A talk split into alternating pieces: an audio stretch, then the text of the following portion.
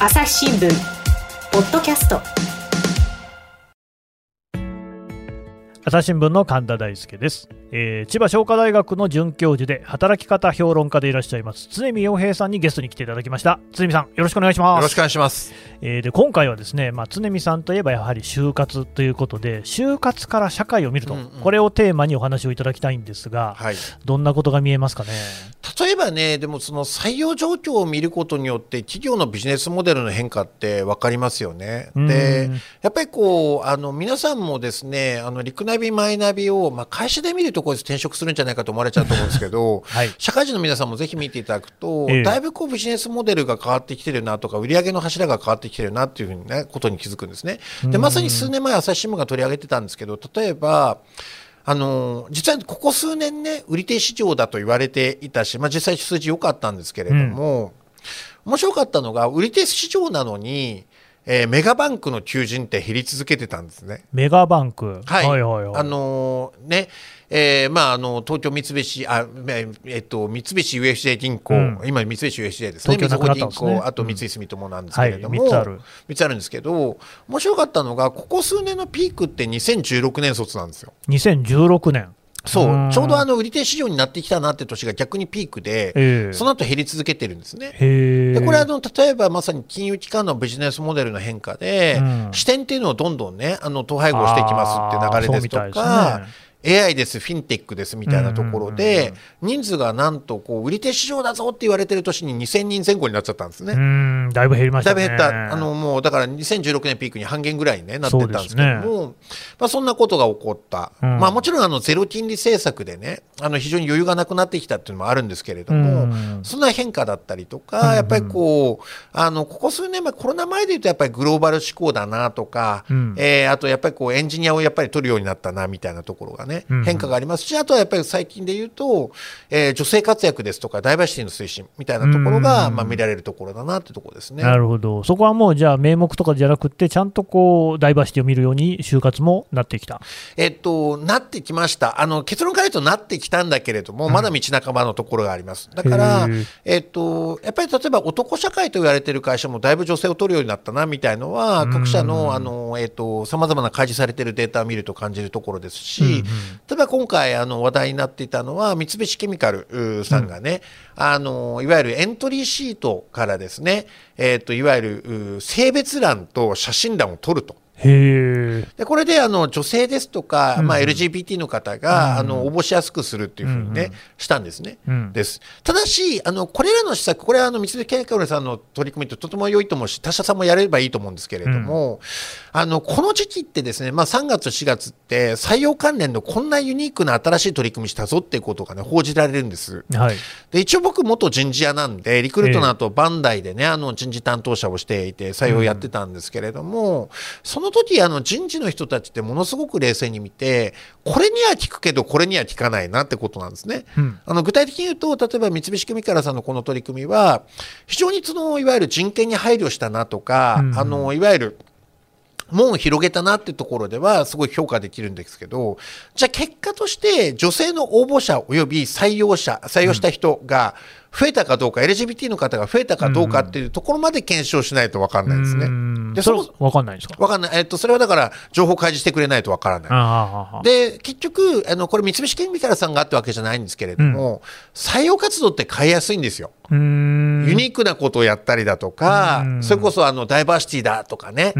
えーあるいは、まあ、例えば条件を大幅に緩和するぞってことをやるんです、それはどんどんやった方がいいんだけど結局それで取れたのか、なるほどね。定着したのかって問題はあってね、結果伴ってんのかと。そうです、うんうんうんでこれあの一緒に朝日新聞あの本当ねジェンダー関連のページも充実しててそれを全く否定するつもりはないしどんどん僕はやればいいと思うんですけれども、女性活躍といった時こんなボトルネックがあって僕三菱ケミカルさんの場合は明確なボトルネックがあってね、うん。何かというと特にまあ、えー女性ってことに関して言うともし技術職で取りたいとしたならばあの実はあの理系の方の女性比率って意外に高くないんですよね。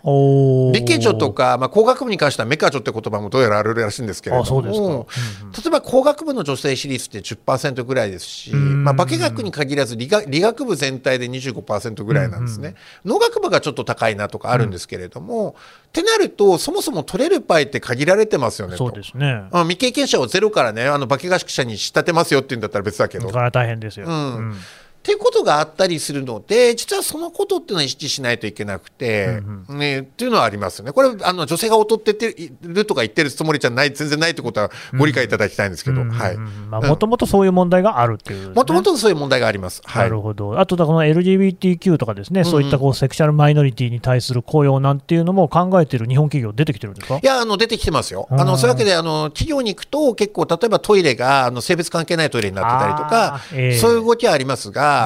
えっ、と、ここでもちょっと言いたいのが、あの、LGBTQ 採用なめんなってことをね、ぜひ言いたい。な。なめんなってのはどういうことかというと、こんな制度を作りました、だからうちに来てくださいよっていうふうに日本企業はアピールしてんだけど、外資だとかベンチャーってその前からめちゃくちゃ力入れてますからってことなんですね。非常にだから実際東京のこのレインボーパレードだとかも僕見に行ったんですけど、うん。それあれ見ると面白かったのがある意味採用イベントなんですよ。ああ、そうなんですか。採用イベントなんです実は。あの僕見たんだけど結構各社さんがね面白かったのがあの結構企業が採用目的だな明らかにこの打ち出し方ってね、ううんちはこんな制度取り揃えてますってことで会社説明的なものまでやってるんですよ。実質上じ事実上。なるほどね。でそこはもうよっぽど例えば採用実績もあるしね、うんでよく分かっていらっしゃるって制度が整っているからあ例えばま前アクセンチャーって会社を取材に行ったんですけど、んうんアクセンチャーってまあ LGBTQ に関してだけじゃないんですけれども、例えばあの人事の問い合わせって全部 AI ボットでやるんですね。見せてもらったんですけど。だからあの同性パートナーシップ制度利用したいんですけどっていうのを、具体的に何の部署のね誰々がこう相談したっていうんじゃなくて、うんうん。えーちゃんと匿名化してですねちゃんと情報をくれたりするっていうね、うん。ような仕組みが整ってたりだとか、ええ。まあ、そのいわゆる応援する荒い制度があったりとか、うんうんあーということで進んでいったりするのでうちはこういうことを取り組んだぞどうやって日本企業やった時にいや外資とかベンチャー企業もっと進んでますからっていう状態になるから。そこですよね、だから結局、その外への宣伝としてね、いや、われわれはその SDGs 的な視点にも取り組んでますみたいな、まあ、そういうこうキャッチコピー的にやってんじゃないのかと、つまり本当にその LB LGBTQ のような多様性を社内に持ち込むことによって、社内の生産性が上がるであるとか、パフォーマンスが上がるっていうところに、マジで取り組んでんのかっていうところが問われてる。いや、そこ問われますよ。うんうんうんで、結局実績のある会社の方がよっぽどね、いやなあの働きやすいでしょっていうふうにそっち選ばれますんでね。ええあそうですよね。だからまあ前回と同様近いんだけれども、あのですね、やっぱりこう日本企業は、うんあのやっぱりこう優秀だと言われる学生に選ばれているのか、今 そこはかなり厳しい状況みたいですね。いやーそこ厳しいと思いますよ、本当に。実際どうですか、常見さんだってね、自分がもし学生だったら、うんそのまあ、同じようなね、えーまあ、難易度で入れる会社があって、外資か日本かっていうふうに選ばなきゃいけないとい。やー、悩ましいですねうん。ただね、僕、僕の場合で言うと、あくまで僕の考えなんだけれども、よくもう一回就活するんだったらどこに行くかっていうふうに聞かれたとしたならば、はいはい。あの、なんだかんだ言って僕ね、3つかな？あのね、3つ？で、意外かも、そ、それでお前それかよみたいに言われるかもしれないけど、何ですか？一つは博報堂なんですね。博報堂ですか、うん博報堂ね、最初の一社としては極めていいってことに気づいたんです、僕は。あやっぱりあのね、ある意味電通って巨人がいてね、これもまあ、あの言っちゃうけど、僕は電通、あの博報堂の人に言われたのが、うん。いや、今やね、博報堂は電白という言葉に助けてもらってると、だいぶ売り上げ差があるのにってね。言われていて、だいぶ差がつけられたのにってうん自虐的に言うんだけれども、でもね、やっぱりこう、とても風通しのいい社風だなと思うし、面白い人多いし、えー中川純一郎さん、あ僕の同期の中川純一郎、あのね、あの考えは全く合わなくて、それは合わないけど、乗り合う中川純一郎ですね。うん。はい。はい、あのなんですけど。あのそういうことで博報堂っていうのであのあの立場で今メディアっていうことを捉え直すの面白いなと思ったのと、うん。あの2つ目はですね、実は経産省っていうね。えー経済産業省ですうんか。官僚をバカにしてたところあって絶対役にはならないと思ってた。だって僕一橋大学って神田さんと同じ大学出身なんだけど、はい、そうです。1年先輩です。そう、はいあの、未だに僕は、東大は受けなかった、選ばなかったってあえて言うことにしてて、本当は受からなかったと思うんですけど、うん、僕もそう思いますけど、うん、っていうのがあってね、まあ。全く一緒ですね。うん、はい。あれなんですけど、ちょうどそういう反抗と魂あったんだけど、でもええ。やっぱりこう、仕事してみてね、うん。で、いろいろ叩かれる部分とか叩いて叱るべきところいっぱいあるってそうなんだけれども、とはいえあの立場で、あの、日本のこれからって考えるのは面白いなと思ったのと、うん。あと三つ目は、あの、普通にそのまま大学院行きますね。大学院ね。うん僕だから38歳で入り直して、ものすごい中途半端なことをしたから、うん。やっぱりその時やっぱりこう20代前半とかその10代から研究者を志していた人たちとのレベルの違いというかね十数年下の後輩たちの、うんうん。人生の後輩たちのものすごい進んでる様子を見たんでね、うん。うんそう思いますけど、ね、これでもそうなってくると、その3つの中に外資はない。外資でもね、あのえーただやっぱりですね自分にその行くだけの力があったとしたならば、ええ。やっ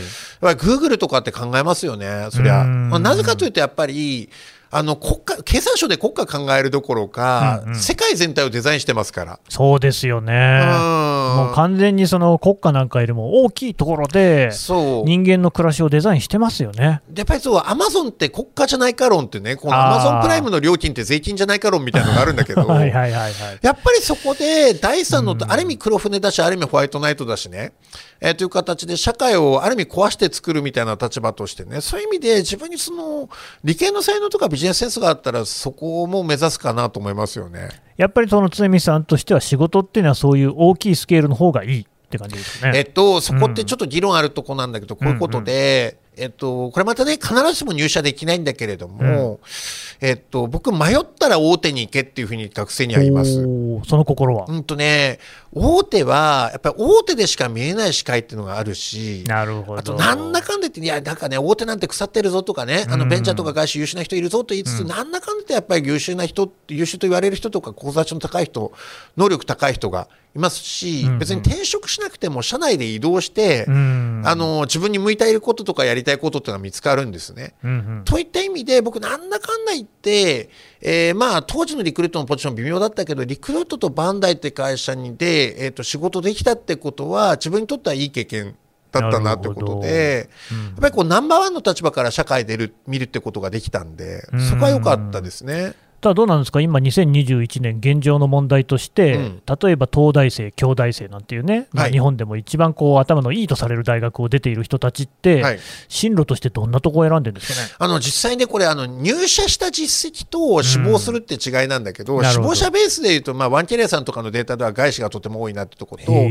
っぱりこう、じわじわここ数年ね、IT が増えてきてるなっていうのが、あの各ビジネス雑誌さんが公表するね、うんあの採用実績みたいなところで出てきてるなってところがありますよね。じわじわ増えてるんですか？じわじわ増えてますね。例えばだから、リクルートグループだとか、僕の古巣ですけど、うんすっかり今や、あの、僕の頃はもうど根性営業会社だったんですけど、はいすっかり IT の会社になっててね。そうですねえーうんだいぶ採用人数多いなっていうふうになっていたりするしね。ああ、そうか、リクルーターはもう IT 系なんですもんね。そうなんですよ。うんやっぱりあの全少し前のデータで見せてもらったんですけど、全主要事業会社に占める営業職の割合が4割以下になってるんで。減りましたね。そう、エンジニアの会社になってて、社長にインタビューとかでも、いや、うちには志のある営業マンがいるっていうふうに昔は言ってた気がするんだけれども、あの、エンジニアがいる、がいる、エンジニアがいるみたいなね、ことを言うようになってきてるんで、インタビュー記事読んでね。はあ、うんもうあんまり激しい飲み会とかやんない。あー、ちゃんとね、あの、一部でやってるけど、だいぶ早く帰るようになったようですよね。そうですか。随分変われば変わるもんですけどね。そう。うんあの本当になんか入社した時本当衝撃受けましたね。僕どんな衝撃？いやこんなにみんな騒ぐの好きなんだ飲み会が好きなんだっていう。ああ、いや、僕なんかから見てると、うん同じ大学にいましてね、はいと当時からプロレス研究会で、HWWA あ一橋世界プロレスリング同盟ですね。ははい。い、もうそこでもですねもうスター選手として大活躍されていて、いやいやいやはい。我々もこう、ね、リングを眩しく見てたわけですよ、はい。そんな常見さんがもうね、もう各もう大学の中で知らない人はいないですよ。いや、そんな、この人がうん。そんな風に思うって、一体リクルートってどんな会社やねんっていう。いやー、だってね、びっくりしたもん、なんかその、それこそ、あのー例えばね、本当ね、気持ち悪いって言ったら失礼だけど演出があってね、はい。今今年の通期 MVP はってね、はあ。の男女がこうか会場が暗くなるんですよ、ええ。そしたらもう田舎のねあのお母さんおばあちゃんからね、うん。大輔おめでとうみたいなビデオレターが届くんですよ。あ、なんですか、それそれで、なんか、い。あの、ビデオレター、神田君はとかって、ええ。ね、取引先の社長とかね、神田君はあは最初はもう生意気でもう、と思ったけど、今、うちにとってはビジネスパートナーですみたいな感感じでやって、というわけで、通期 MVP、神田大輔君です、おめでとうございます。みたいなのみんなで表彰してね、ん。ほいで、なんかそこまでされると結構泣くじゃないですか。まあまあまあ。でトップ営業マンが泣きながらやってる様子を見て、事業部長がね、うちには神田みたいな、こなしのある営業がいっぱいいるみたいな、うるぞみたいな感じでみんなで泣きながら掛け声して、お ね。みたいな、本当にこういう世界あるんだと思ってびっくりしましたよ。あの率直に言って、常見さんとはケミストリー合いそうな気もするんですけど、いや、僕ね、こう見えて、やっぱりその手のノリがね、ダメであ、そうなんですね。下品だなと思ってね、ごめんなさい、下品と言いつつみんな結構熱狂的だったんだけど、うんやっぱりそのノリってダメだなと思ってたらいつの間にかこう感化されてたっていうね。まあ、プロ犬のね、レスナーのリングネームも大体こうで下品だったっていう。いやー大変失礼しました、本当ね いいかにも朝日新聞に叩かれそうな内容で、それはもう全く謝罪いたします。すみません。本当にね、ポッドキャストでも言えないようなリングネームばっかりでねう、んまあ、ちょっとここは言わないようにしておきますけれども、でもやっぱりまあそういうその働きにくさ、ちなみになんでリクルートをお辞めになったんですか？リクルート辞めたのは、これ真面目な話、キャリアの話なんだけど、うん。先が見えなくなっちゃったんですよ。先がね。うん、で僕だからね、ちょうどリクルートが混沌としてた時に、トヨタとリクルートの関連会社立ち上げ担当で、あの言ってみればベンチャービジネス、社内ベンチャー立ち上げで送り込まれて、名古屋に転勤して頑張ってて、その時査定がとっても良かったんですけれども、うんでそろそろ課長さんかもねみたいに言われてたんだけど、まあ、戻ってきて、はい。会社がだいぶ社長も変わったりして、えなんか違うなと思ったんですね。ん。なんで数字の話ばっかりしてんだろう、志の話じゃなくてと思って、で同期たちがちょうど課長だとか副編集長、下手したら編集長とかに出世し始めた頃で、うん。で一時そういうのになりたかったはずなんだけど、あれ、これなりたくない、どうしたんだろうと思った時があってね、それで、ああと思って、まあ、プロレス研究会魂じゃないけど、僕は、あれなんかできる社会人よりも面白い社会人になりたかったんだって思った頃にバンダイに誘われて転職したんですね。朝日新聞ポッドキャスト。我が家の朝は質問から始まるガリレオ・ガリレイが観測した惑星は？どこだろう？身の回りのことや広い世界のことまでいろんな質問が毎朝君のもとへ。土星だって。毎朝のワクワクが未来を開く。朝日新聞。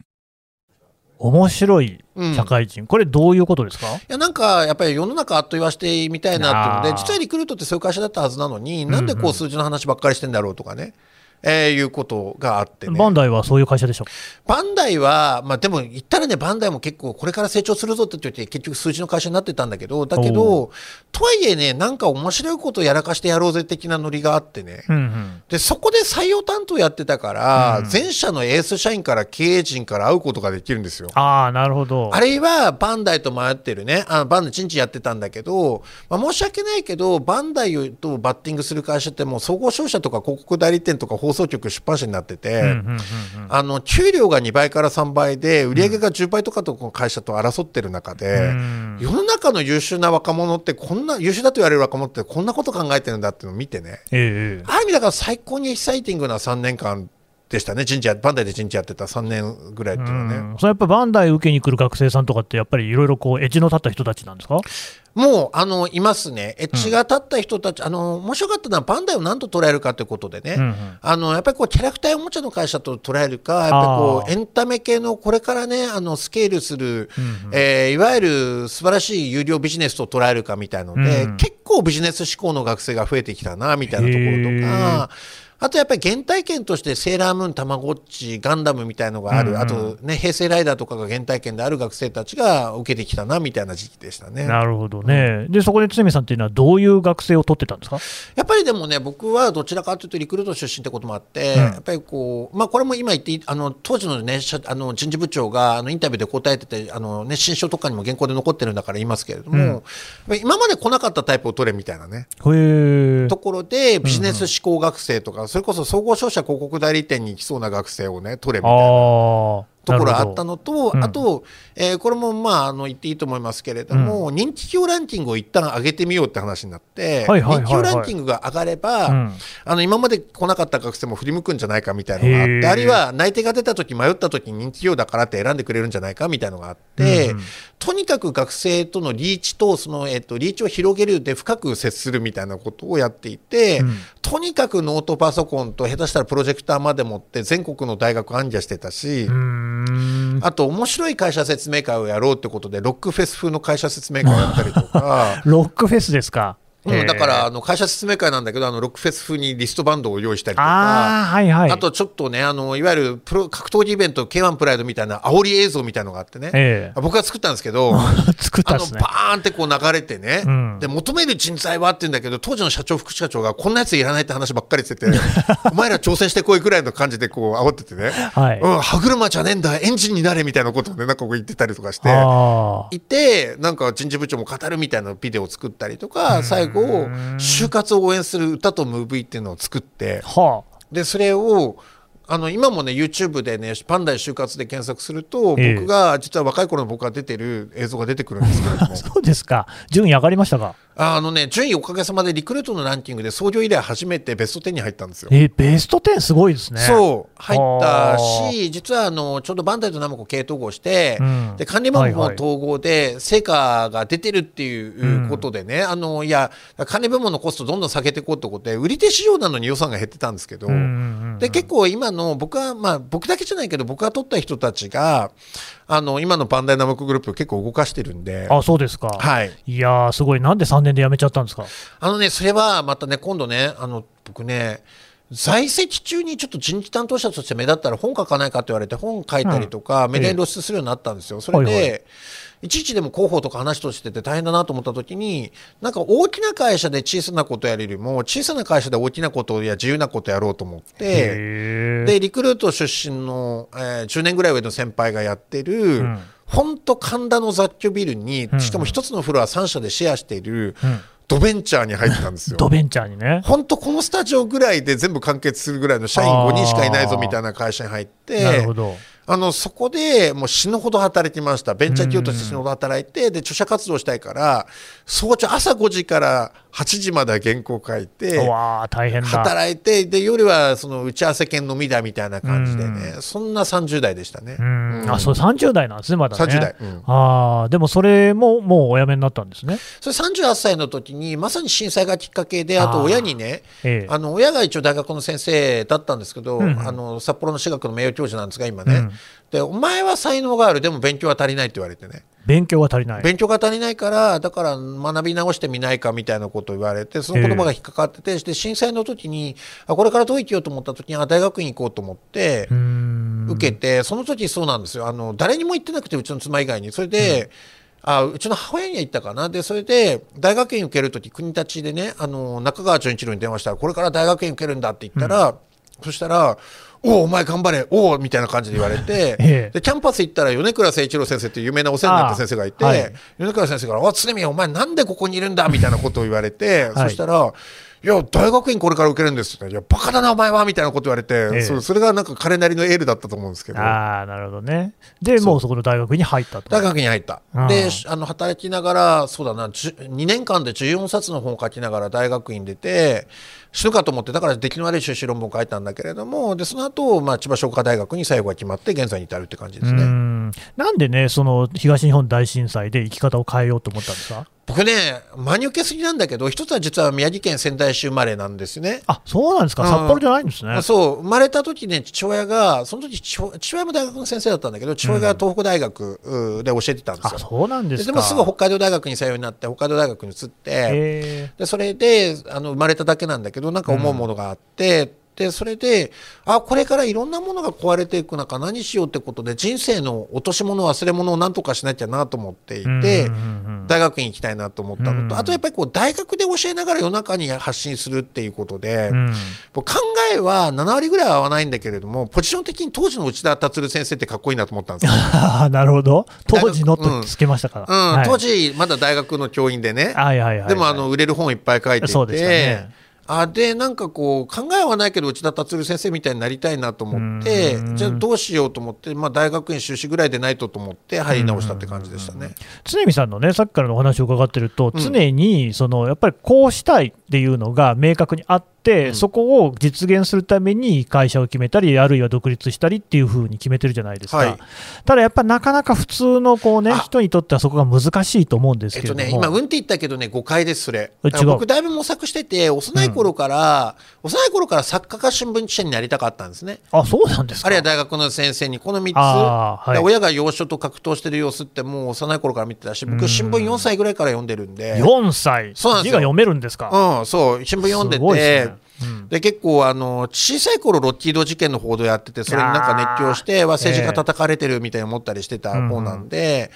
なんですけどで結局でもいろんな寄り道を繰り返してね、うんうん。であと僕必ずそこに行く時に予行演習をするんです。予行演習。物書きになった時もね実は中川純一郎のところであの会社としては副業なんだけど会社員時代から修行させてもらってて、へー。お願いだ文章書かせてくれて、まあ、中川も仕事出してくれてね、うん。でウェブライターを始めたのが2006年だったんだけど。2006年ね。で単調デビューしたのが結2007年だったんだけど、えで予行演習してこれ一本でいけそうだなと思ったから映るみたいなねあ一応ちゃんとそこら辺は周到に準備はしていると。そうへー。ただ僕は今だからなりたいものがある意味なくななくなくなっちゃったというか今大学の先生やりながら物書き会でやってってそこでなんか大きなことがそれぞれでできたらいいなぐらいで、うんうん。このまま中空飛行で70歳まで生き延びられたらいいなぐらいに思ってるんで、うん。いやこれね、聞いたのは、今、この2021年ですね、まあ、日本がさまよう中、はい。こう日本にいる人たちっていうのは、キャリアっていうものをどういうふうに考えていったらいいのかなってことなんですか、ね、あそれねそれです。あのそこで言うと、ん。もっと言うともうだいぶ前からそこ不確かになってるんですよ。あーやっぱりこう、ね日本企業の凋落ということが言われたりだとか、うん。ずっと雇用に関しては特にこの25年間26年間ぐらいはね、まあ、ちょうど26年前に新時代の日本的経営っていうね、レポートが出て話題になったんですけれども、うんうんうん。ずっと模索を続けています。ただそれで言うと答えがない中なんだから、うん。逆に一番自分にとって模索しやすい場所に行こうよっていうのは一つの答えですね。模索しやすい場所。はい、例えうん。ば先ほど迷ったら大手に行けっていうふうにねああ、なるほど1ね。回目で言ったと思うんだけれども、ええそれは選択肢が多いでしょってこととかあね、えー結局そこで何が得られるんだろう人脈なのかスキルなのか、まあ、ブランドっても一つあるかもしれないけど、うんとかっていうのは考えた方がいいなということと。ーなるほど、はい、それがだから、堤さんの場合は、ある時には大学院になったってことですか？そういうことですね。ここであの苦しい思いとかもあの全然眠れないし収入も若干減るかもしれないけれども2年間模索するときっと何かがあるんじゃないかなというふうには思ったし、でここ数年僕働いてないんですね実はあんまりね。働いてない、うん、育児が忙しいから。ああ、お子さんが生まれになって、うん、でこの、あのー妻がね、まあ、まさにそのねあのいわゆる一部のメディアが書くようなテレワークユートピアとは違うテレワークディストピアで働いてて。どういうことですか？いやとにかく仕事が忙しいってテレワークだからずっと通勤時間なくなった分その分もずっと働いてるみたいな状態になったんあー大変でですね。でとにかく僕も育児中心にしようと思っていて、うんだいぶだから僕いろんなこう信頼の貯金がなもうマイナスぐらいねあ そうですか。もう書籍とか原稿待たせまくってるんだけれどただこれは尊い時期だなというふうに思っていあ、ますね。そうでしょうね、お子さんまだ小さいんですか？まあ3歳半ですね。一番ね、可愛い時期なんていうふうにも言われる時期ですけど。だけどやっぱりでも子供が生まれてから子供との対話の中でまさにこれからの社会どうなるのかなってことを考えていて。あ自分をアップデートしていかないといけないなってことでね。親バカ入ってるけどめちゃくちゃ記憶力がいいし好奇心旺盛で発見するのもあれなんだけどうちのあの家族とかはいやこれは全時代の優秀さだねっていうね。あーこれからの時代ってもちろん分離融合だしね。そうか、なるほど。うん。やっぱりこう英語と中国語で単価の切れる日本人じゃないとダメでしょってこと。一方でコラボレーションできないとダメでしょって。言ってからうん。さああのいや別にそれで受験のためとかねあのエリートになるためじゃないけれどもどうやったら2人で笑顔で生き2人というか家族で笑顔で生き残れるかってことを考えながら娘と対話してるし。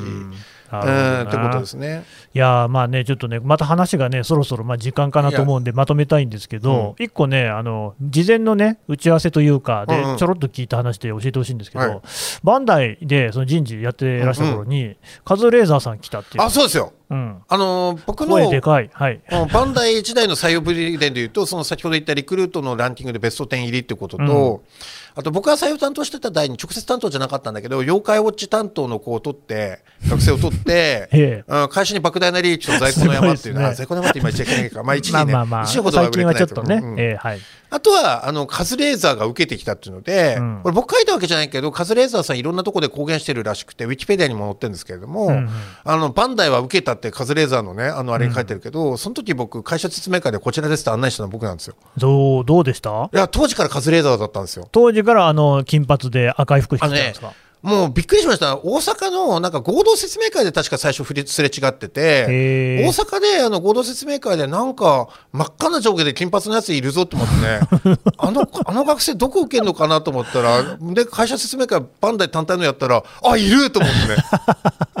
そう。もう大学生の頃から有名だったらしいですもんね。そう、あの、でもやっぱりこれ真面目だし、カズレーザーさんだけじゃないんだけど、ん毎年、まあ本来採用活動のこと言っちゃいけないんだけど、人事会で話題になるね、学生っているんですよね。あ、そうなんですか。あの大学のこいつみたいのでね、あ、うちにも来た来たみたいなね。人事会ってのがあるんですね。うん、やっぱり人事同士で、まあ、特に IT 関連とかウェブ関連とかって情報交換してるらしくてね。あのそこは、まあ、あのどの会社とは言わないけど、かなりオープンらしくて、うんうわ、勘だって結局お前らに捉えたよねみたいな、そういう話をね、あのしてる飲み会がどうやらあるらしいっていうね。あ、そうなんですね。そう、そういうのあるんだけど、うんうんでも話題になる学生ってね、うんやっぱりいて、ちょっとこれもまたあえて言うけれども、ある、えっとね、次元って会社の社長の平尾城君っていうのがね、はい。いて、リクルートの後輩なんだけど、ええ彼なんかもやっぱりこうね、あの人事会で話題になった学生ですよね。うーん、じゃあどういう意味でですか、うん、いや、なんかものすごい尖ってるよねとかね。ああ、なあるほとど。起業家でね結構知られてるケンスーさんってやっぱりリクルートの後輩なんだけど一回対談したことありますけど彼の武勇伝ってそれこそ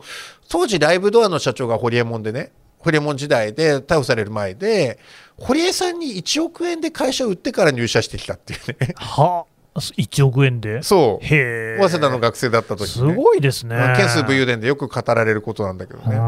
やっぱりそういう人もいるんですね。いや、あのーいますよ、そういう、こいつ誰取るんだみたいなね、うんどこの会社が取るんだろうとか、話題の学生、あ僕もだから一回採用した学生が面白くて、うんあれだな、あの結局、総合商社だとか IT 企業に競り勝って、僕、うん採用あので、と取れると思わなかったんですよ。そしたら、入りますって来てね。はい。それすごかったのは、彼ね、ベンチャー企業経営してたんですよ、学生の時からね。ほうほう。で相談が2つあって、うん4年生の段階で残り40単位なんですけど、待ってくれますかみたいな感じのね。サバイバルだろうと40単位って相当ありますいねや。でもね、取ったんですよ、そいつ、その学生ね。え。なんだけど、もう一つがね、いや、僕やってるベンチャービジネスを御社に入社するためには売却しないといけませんって言われて、ちょっと会社買ってくれそうな人を接待しないといけないんで、あの接待に使える店をいくつか紹介してくださいって言われて、